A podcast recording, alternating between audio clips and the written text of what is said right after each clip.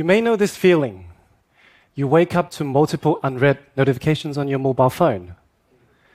Your calendar is already packed with meetings, sometimes double or triple booked. You feel engaged, you feel busy. In fact, you feel productive. But at the end of it all, something still feels missing.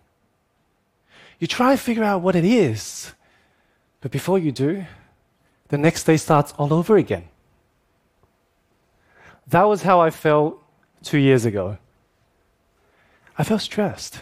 I felt anxious. I felt a bit trapped.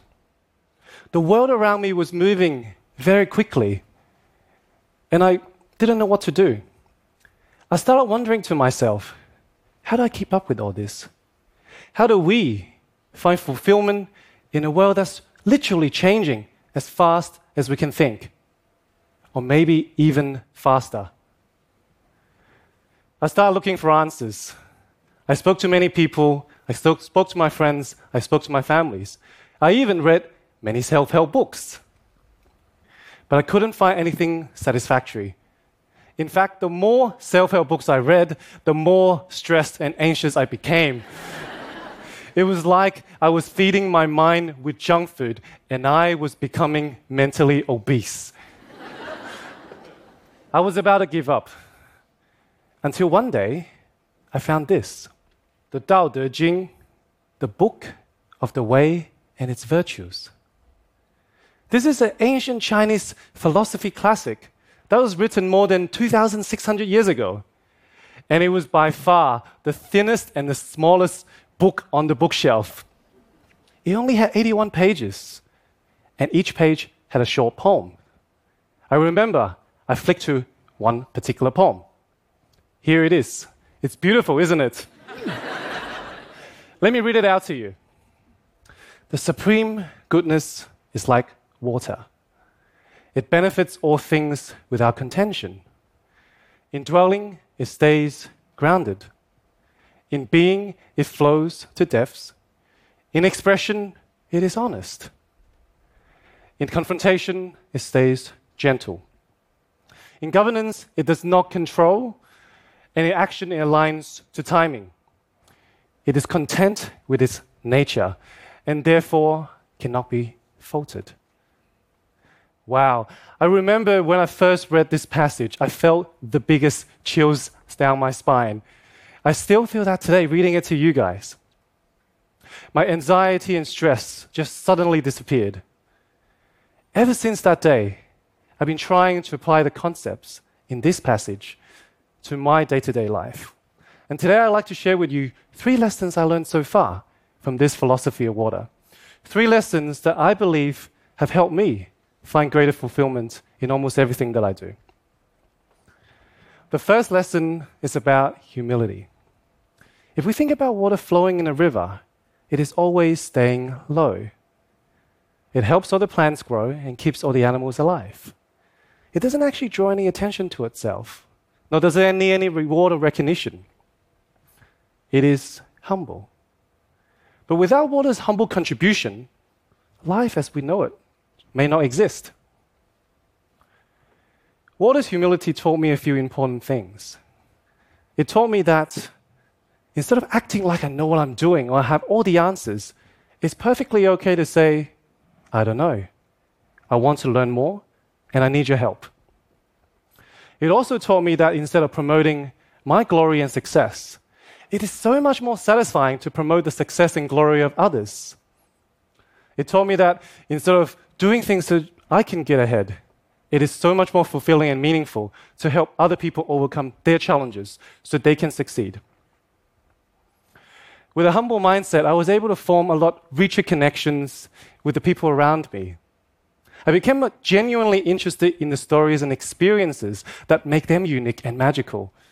Life became a lot more fun because every day I discover new quirks, new ideas, and new solutions to problems I didn't know before all thanks to the ideas and help from others. All streams eventually flow to the ocean because it is lower than them. Humility gives water its power. But I think it gives us the capacity to remain grounded, to be present, to learn from and be transformed by the stories of the people around us. The second lesson I learned is about harmony. If we think about water flowing towards a rock, it will just flow around it. It doesn't get upset, it doesn't get angry, it doesn't get agitated. In fact, it doesn't feel much at all. When faced with an obstacle, somehow water finds a solution without force, without conflict. When I was thinking through this, I began to understand why I was feeling stressed out in the first place. Instead of working in harmony with my environment, I was working against it. I was forcing things to change because I was consumed by the need to succeed or to prove myself. In the end, nothing did, and I got more frustrated. By simply shifting my focus to trying to achieve more success, to achieve, trying to achieve more harmony, I was immediately able to feel calm and focused again.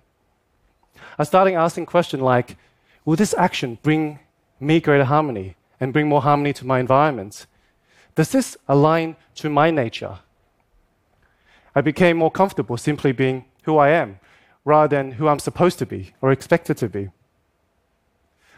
Work actually became easier because I stopped focusing on things that I cannot control and only on the things that I can.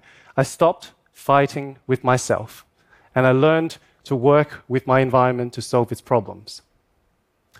Nature does not hurry, yet everything is accomplished.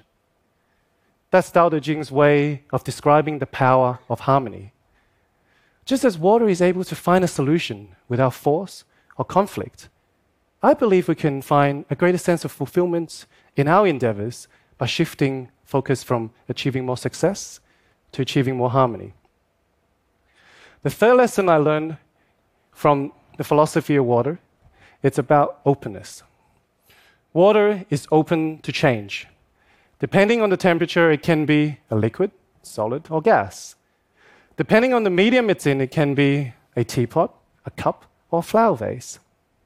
In fact, it's water's ability to adapt and change and remain flexible that made it so enduring through the ages, despite all the changes in the environment. We also live in a world today of constant change.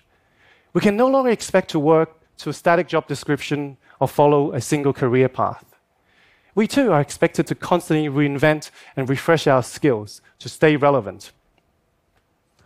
In our organization, we host a lot of hackathons where small groups of individuals come together to solve a business problem in a compressed time frame.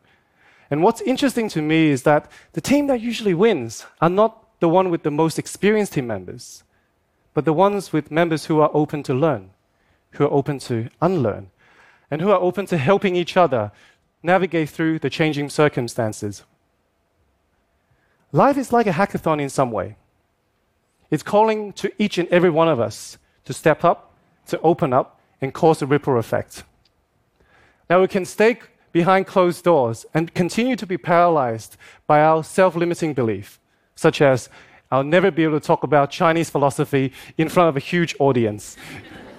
or we can just open up and enjoy the ride it can only be an amazing experience.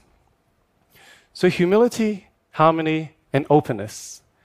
Those are the three lessons I learned from the philosophy of water so far. They nicely abbreviate to HHO or H2O, and they have become my guiding principles in life.